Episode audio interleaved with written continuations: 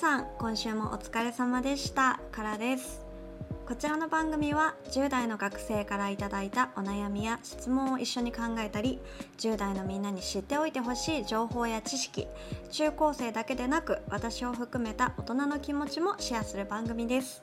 中高生と大人の本音をつなぐラジオ番組というコンセプトとなっておりますのでなかなか大人にそしてお子さんに学生に言えない気持ちや思いをこの番組そして私からを通してぜひシェアしていってください配信は毎週金曜の18時に YouTube そして音声配信ではスタンド FM Spotify などの各種ポッドキャストにアップさせていただきます。カラフルラジオと検索していただくとヒットすると思いますぜひお好きな媒体でチェックしていただいてご意見やご感想などもいただけたら嬉しいです。はい、えー、今回からそうでした。1個お知らせがありました。まだもう1個ありました、えー、今回から皆さんからのご意見や感想等を送れるフォーマットリンクを準備させていただきました。配信の概要欄などに記載しておきますのでお気軽にご利用ください。なんかねえっ、ー、とポッドキャストの方かなとかだと、まあ、そもそも番組の感想とかをコメントする欄がないですよね。っていうのに最近気づいてっていうのとあと YouTube とかも私は結構当たり前にログインしているんですけど人によってはやっぱり本名が出ちゃうとかなんかいろんな理由でそのコメント欄にコメント欄にコメントを残すっていうのが難しい方っていうのもいるなっていうことにちょっと気づきましてで結構 DM とかでいただいたりっていうこともあったので今回ねそういう形のリンクを作らせていただきましたのでよかったらそういうあれコメントって言ってるけど残せるところがないんだよなって思っていた方は是非、えー、概要欄のところにリンクを貼っておきますのでそちらからあのいろいろ聞かせていただけたら嬉しいなと思います。それでは今週もちゃっちゃか始めていきましょう。最近このちゃっちゃか始めていきましょうが定番になってきましたがはいちゃっちゃか始めていきましょう。最初のコーナーは10代のリアルな声を届けようカラフルレター。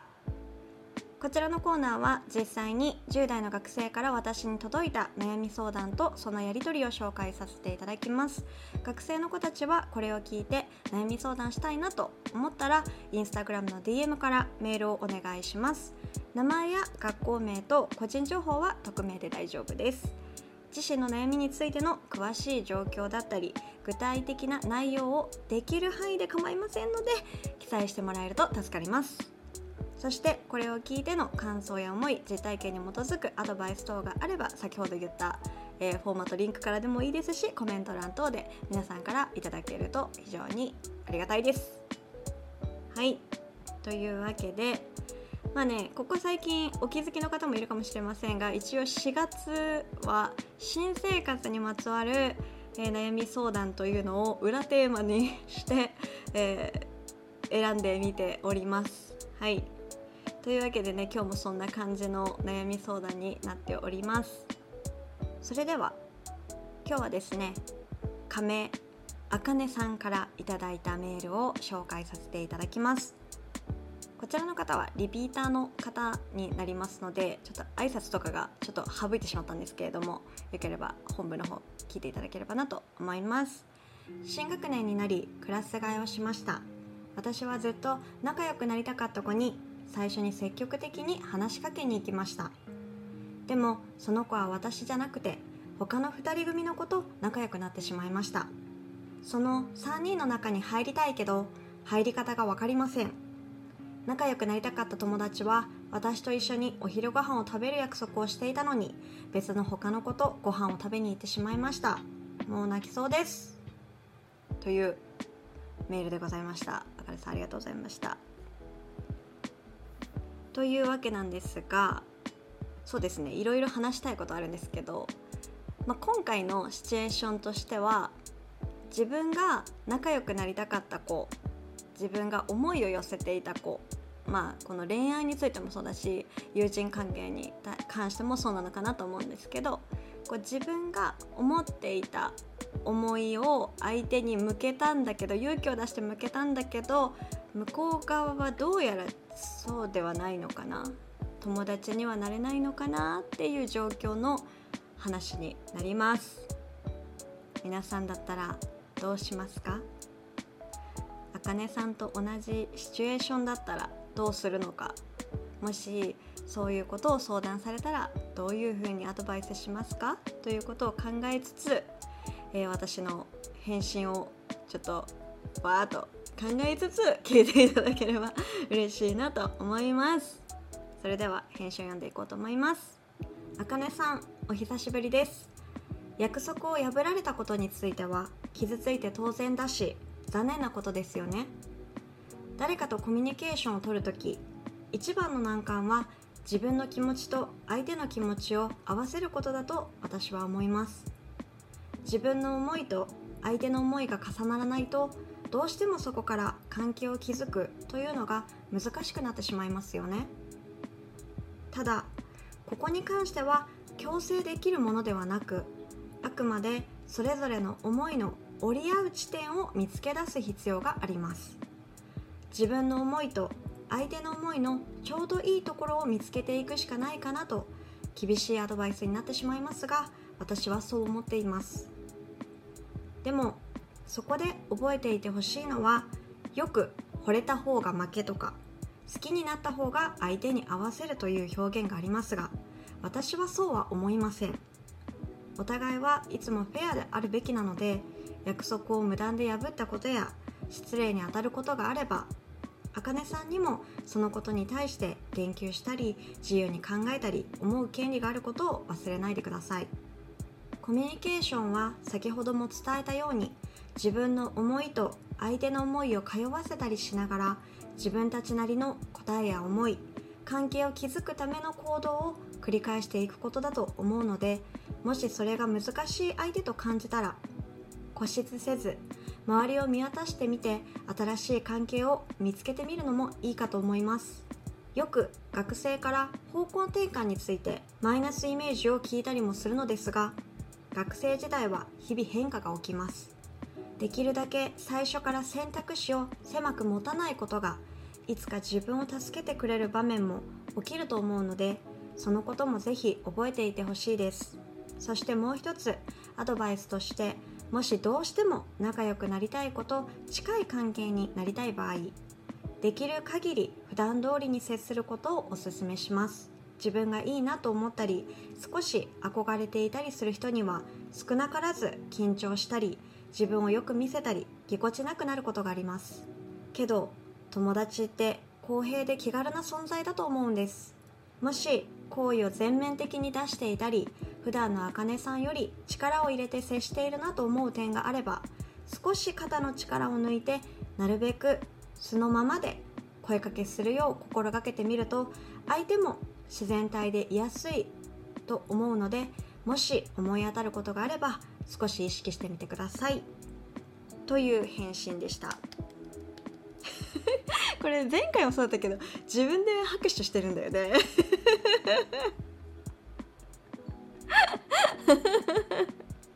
どうかと思うわ。はい。そんな感じで返信させていただきました。まあ、さっきも言ったようにこの自分が仲良くなりたいとか思いを寄せている。それこそ恋愛関係だったらこう付き合いたいなって思ってるけど相手には他に好きな子がいるとかそういうこともあると思います。これって意外と今回は友達っていうのでいただいたんですけれども恋愛とかもそうだしあとは先輩後輩憧れの先輩とか入社試験とかもそうだと思います。自分がここに入りたい、まあ、入試とかでもあるのかな？面接試験とかがあるとかそうかもしれない。自分はここに入りたいって思ってるけど何かの条件によって、まあ、それが、まあ、学科の試験なのか面接試験なのかわからないけど向こう側からオファーが来るわけではなくて自分が求めていく場合。っていう中でこう相手に拒絶されてしまったり避けられてしまったり自分と同じような行動をとってもらえない場合っていうのは意外といろんなシーンで起こりうるんじゃないかなと思っていてで私はこれをこのメールをいいた時に素直に「あかねさんすごいな」って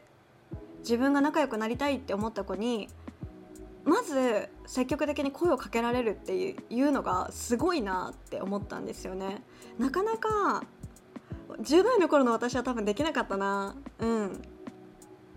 結構本当にコンプレックスがあったし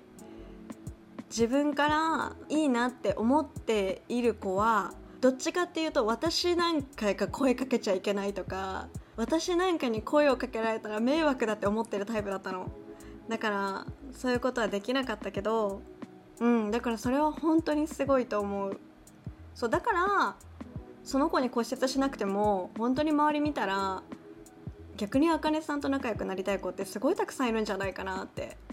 思ったっていうのもありますね。もちろんねそこについてはあかねさんがまた選ぶなりこう決めていくことなんだと思うんですが皆さんは経験ありますかね？結構これだけシチュエーションが広いので結構思い当たることがある人が多いんじゃないかなと思います。で私なりに考えた時にさっき言ったみたいに私は10代の学生の頃は決して自分からそういう子にアプローチができるタイプではなかったですね。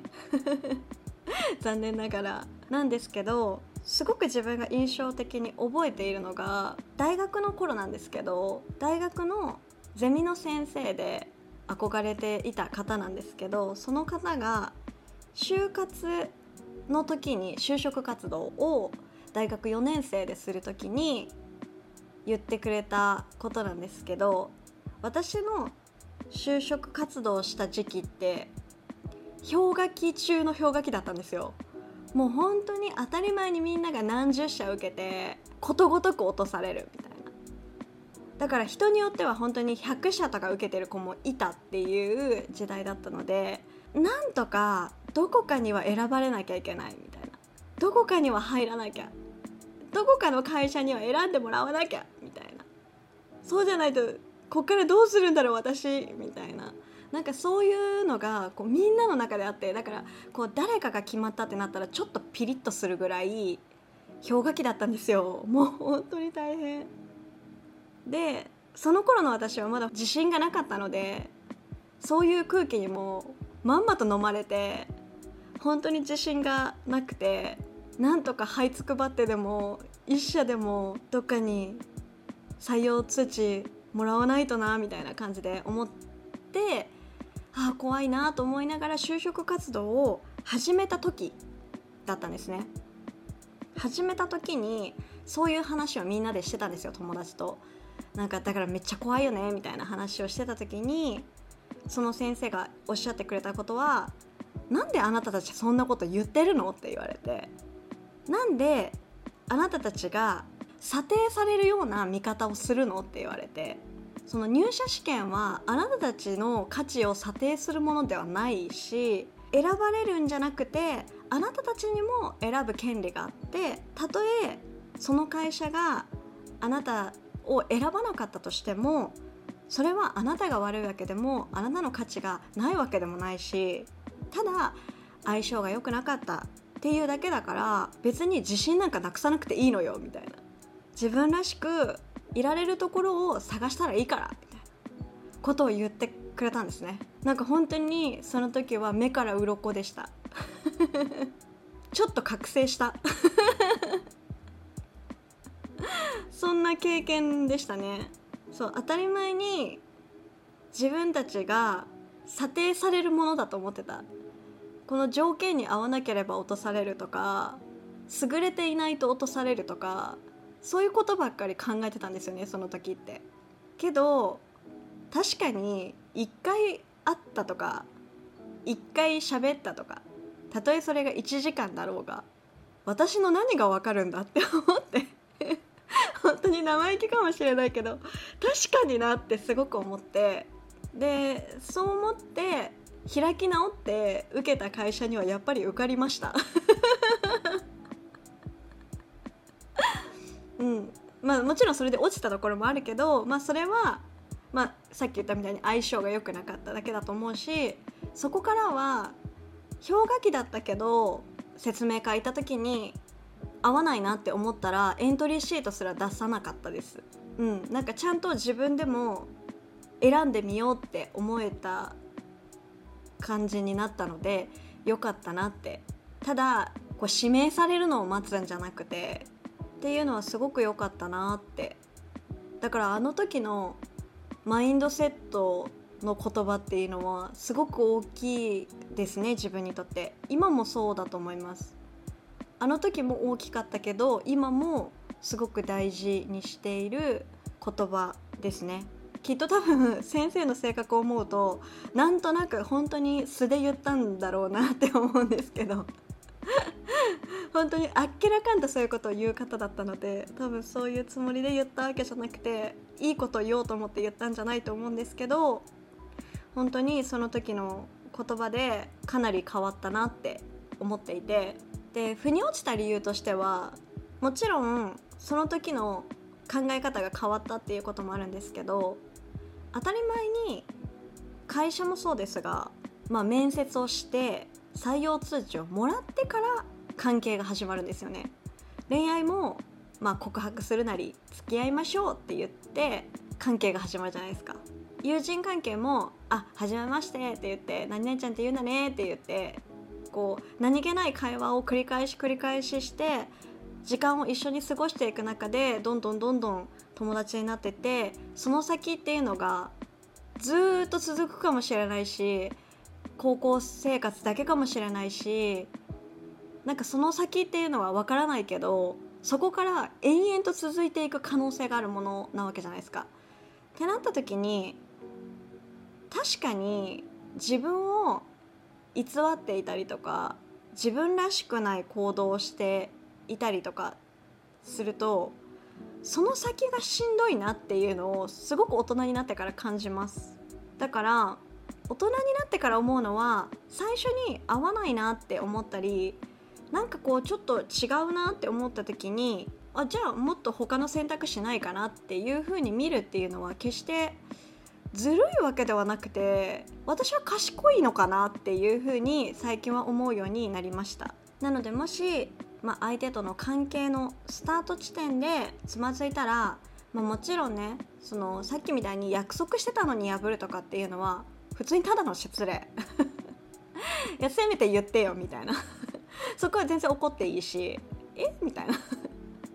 なんで？っていうところだから別にそれは全然いいんだけどそれ以前に自分たちの関係性を見た時に自分がちゃんと自分らしくいられているかな？っていうのを考えてみてほしいなってちょっと思いました。やっぱりお互いに楽な関係がいいなって思うんですよね。ありのままでこう何でも好きかって喋れる方が友達として時間を過ごすならきっといいなって思うんですよね。もちろん憧れる部分があったり尊敬できる部分があったりこうお互いに刺激し合える何かを持っているっていうのは素敵なことだけど性格的な部分って考えた時にまあね多少最初はちょびっと薄いフィルターかけるぐらいだったら。そう。センチから5センチぐらいのヒールだったらとかならいいのかもしれないけど背伸びするにしても。いきなり1 0センチヒール履いたらさ30分もいられないよね立って。っていう感じです。そう徐々に徐々になんか自分もなんとなくその子に慣れてきて素を出せるなって。なってきた時になんかこうあ別になんか普段通りで喋れるじゃん。みたいになってきたらようやくその子と友達になれるタイミングなのかもしれないしだからその辺はねちょっと一旦自分も力入ってないかなっていうのは是非見てほしいなって思います。はいじゃあそんな感じで次のコーナーにそろそろ移ろうと思います。まあまあ前半が長かった今回。バランスミスった。というわけで、えー、続いてのコーナー参ります。10代の君を思う大人戦士カラフルライフ見守りたい。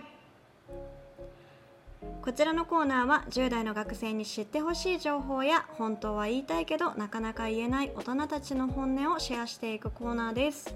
今日はちょっと前半の延長戦みたいな形になっちゃうんですけどさらっとね最後にもう一個付け加えたいなと思うことがあったのでこちらで取り上げようと思います。まあ、前半で話したことと加えて最後に私がねメールの最後で、まあ、もう一つアドバイスとして、まあ、自分が相手に対して例えばよく見せようとしたりちょっとぎこちなくなってたり肩の力めっちゃ入っているかどうかちょっと見てみてっていう話をしたと思います。そこにちょっと通じるんですけど自分の憧れの存在だったり仲良くなりたい人と少し距離を縮めたい時は一旦無で素で接してみると効果的かもしれません。これは完全に私の経験談というかカラリサーチの独断と偏見による 考え方なんですけど皆さんはいかがでしょうか？これについては前回のカラフルラジオのカラフルライフ見守り隊のコーナーで、まあ、初対面の人にね仲良くもなる前に言及しない方がいいんじゃないっていうできる限り触れないでおこうっていうこととして外見にまつわることはまあたとえそれがポジティブなこう褒め言葉だったとしても相手にとっては触れられたくない部分かもしれないので一旦ちょっと言うのは抑えておくのがいいんじゃないっていう話を、え前回させていただきましたもちろんそれにも通じることではあるんですが今回もね新生活の中で仲良くなりたいって思った子に対して、まあ、積極的に声かけをしたよっていう話だったと思います。でただやっぱり最初のうちってじゃあ皆さんにはどれだけその子のことを知っているかっていうふうなことを考えた時に例えば見た目だったりあとはその持ち物とかもあるんじゃないかなと思います。あとは髪型とか服装とか。そういうところであ自分と似てるなとか自分と好きなブランド持ってるなとか自分のこう好きなアーティストのグッズつけてるなとか多分そういうところから始まるんじゃないかなと思います。でただ気をつけてほしいのがあくまでそれってその人の全体を知ってっていうことではなくてまだ一部なんですよね。なのでそこをもうとことん褒めるとかそこにとことんコメントしていくっていうのって実はちょっと危険かなと思いますまもちろん悪気がなくて好意的に言っている場合であってもその人からするともしかすると違う見方になっている可能性があるよっていう話を少ししていきたいなと思います。でこれは私の経験談によるものなんですが、まあ、私ね言っちゃなんですけど、まあ可愛い友達もあんま多いんですよ。えー、てか結構いるんです。てか私の友達可愛いんですよ。何の話って感じだと思うんですけど。でただ私はね皆さんに何度も言っているようにずっとコンプレックスを引きずったままもうああでもないこうでもないもう誰も私にこう何にも言わないでもう本当にお願いしますみたいな感じでこうもじもじじめじめじめじめしてきたんですよね。なので私は逆に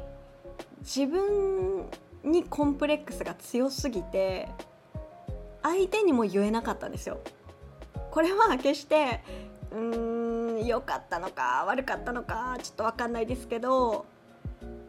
うん、私はね素直にそういうことを言える人っていうのはすごく憧れがあるのでいいなって思うんですけど私の経験上私は自信がなくて人にそういうことをね言えなかったんですよね。だからこそこうすっごく本当はドキドキしてますよ。だって心の中ではもうなんて可愛い子だと思って声かけてますからね。とかこうたまたま隣に来た時に声かけられてなんて素敵な子だと思っているからうんそれはもう緊張もしてるしあれですけど、まあ、できるだけね。そうそれも私が、まあ、特に大学に入った時だと思うんですけど三重から名古屋に出てきたので田舎から都会に出てきたんですよね。だから都会の子ってなんでこんな可愛くておしゃれなのみたいなのがあってけどだからってこう田舎もんだって思われたらあれかなっていうまた一つのコンプレックスが生まれてね、うん、だからこうせめてこうバレないように。っ ていうか変なやつだとは思われないようにしようみたいなね。なんかそういうのでこう冷静を装っていたわけです。で、まあ、そういうので、まあ、ちょっとずつちょっとずつ会話していって仲良くなっていったんですけどある時別の友達から「なんでかなちゃんあの子とそんなに仲良くなれたの?」みたいなことを言われたんですね。で私がみんなとその違ったのってどうしてなのかなって思った時にその子の周りにいる友達そして私を含めて誰もその子のことを可愛いねって言って近づいてなかったんですよ。っていうことに気づいてっていうのもその子のことを誰かが可愛いねって言ってあそうだこの子めっちゃ可愛い子じゃんっていうのに何ヶ月か後に気づいたんですよ だから友達になっちゃったらなんか可愛いってことを一旦忘れてしまって本当にめちゃくちゃ美人な子だったんですけど一回こうベーンって忘れちゃったんですよね。すっごく仲良くなってバカなこともいっぱい一緒にして恥ずかしい話もいっぱいしてなんかそういう風にいろんな部分を見ていったらいつの間にやら最初はあんなに可愛い子だ。どうしよう。何喋ったらいいの？って思ってたけどそんなこと忘れとったなみたいな。あそうじゃん。そうだったそうだったっていうのに気づいたんですよ。だからなんかあそういえばそうだねって言って。その友達に言ったらいやあなたたちは誰も私のことをそういう風に言ってないでしょ思ってないじゃんみたいな感じで言われていやいやいやいやいやいや最初めちゃくちゃ緊張したよっていう話をした時にでもなんで仲良くなれたかをみんなでこう紐解いていったんですよ。なんでじゃあうちらはこんなに仲良くなって気づけば見た目とかも超えていったのかなみたいな話をした時にその子が言っていたのは褒められることによって距離を感じるっていう風に言っていたんですよねその子もめっちゃ美人なんですけど自分にすごくコンプレックスがあったって言っていてまあそんなねその当時の私からしたらもうそれも衝撃的ですよ。こんな可愛い子が何に悩むんだって思ったんですけどまあそれももちろんごっくんしましたけど。いやでも友達同士で言ってるからその子のその言葉っていうのは絶対嘘ではなくてちゃんと自分の思いを話してくれてると思ってるんですけど だから本当なんですけどだから本当なんですけどうんなんか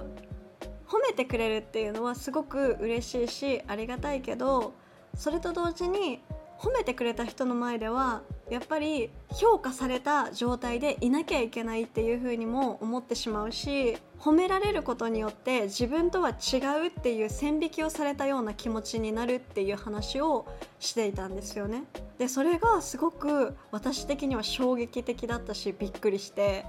そういう見え方もあるんかと思って驚いたんですよね。なのでまだ知り合って間もない頃に見えてるものって本当にその人にとっては一部だったり何気ない部分だったりするわけです。隠せない部分かもしれないですそれが。なので最初からそこにばかりたくさんの褒め言葉というか、まあ、言葉を投げかけていくっていうのはもしかしたらその人との距離を逆に離してしまう可能性もあるなってその時私はすごく感じました。そう分かるよ。私もね本当にめちゃめちゃ緊張したしすごい多分顔に出てなかったかなってめっちゃ思うんですけど多分出てなかったんだろうね。よかったって本当にその時思いました。その時は初めて思ったかも。もうコンプレックスもあるけどよかったって思ったぐらい衝撃的だったので今回シェアさせていただきました。皆さんはこんな経験ありますでしょうか？もしくはね私の友達みたいにこう褒められたくってちょっと距離感を取っている方っていうのも実際ねこの話って私はめちゃくちゃ仲良くなったから聞けたんですけどね、どうしても嫌味に取られちゃうエピソードでもあるのかなっていうふうに思っていてだからすごく信頼関係がないと聞けない話だと思います。なのでもしねあの匿名という形であれば喋れますっていうことであれば自分の経験談等も教えていただけたら嬉しいなと思います。はいそんな感じで今回めっちゃ長くなってしまったかもしれないんですけどよかったら最後までお付き合いしていただいた皆様本当にありがとうございます。それではまた来週も皆さんがちょっとでもハッピーに過ごしていただけたら嬉しいなと思います。そして自分らしく、えー、楽しく過ごしていきましょう。ということでまたお会いしましょう。からでした。バイバイ。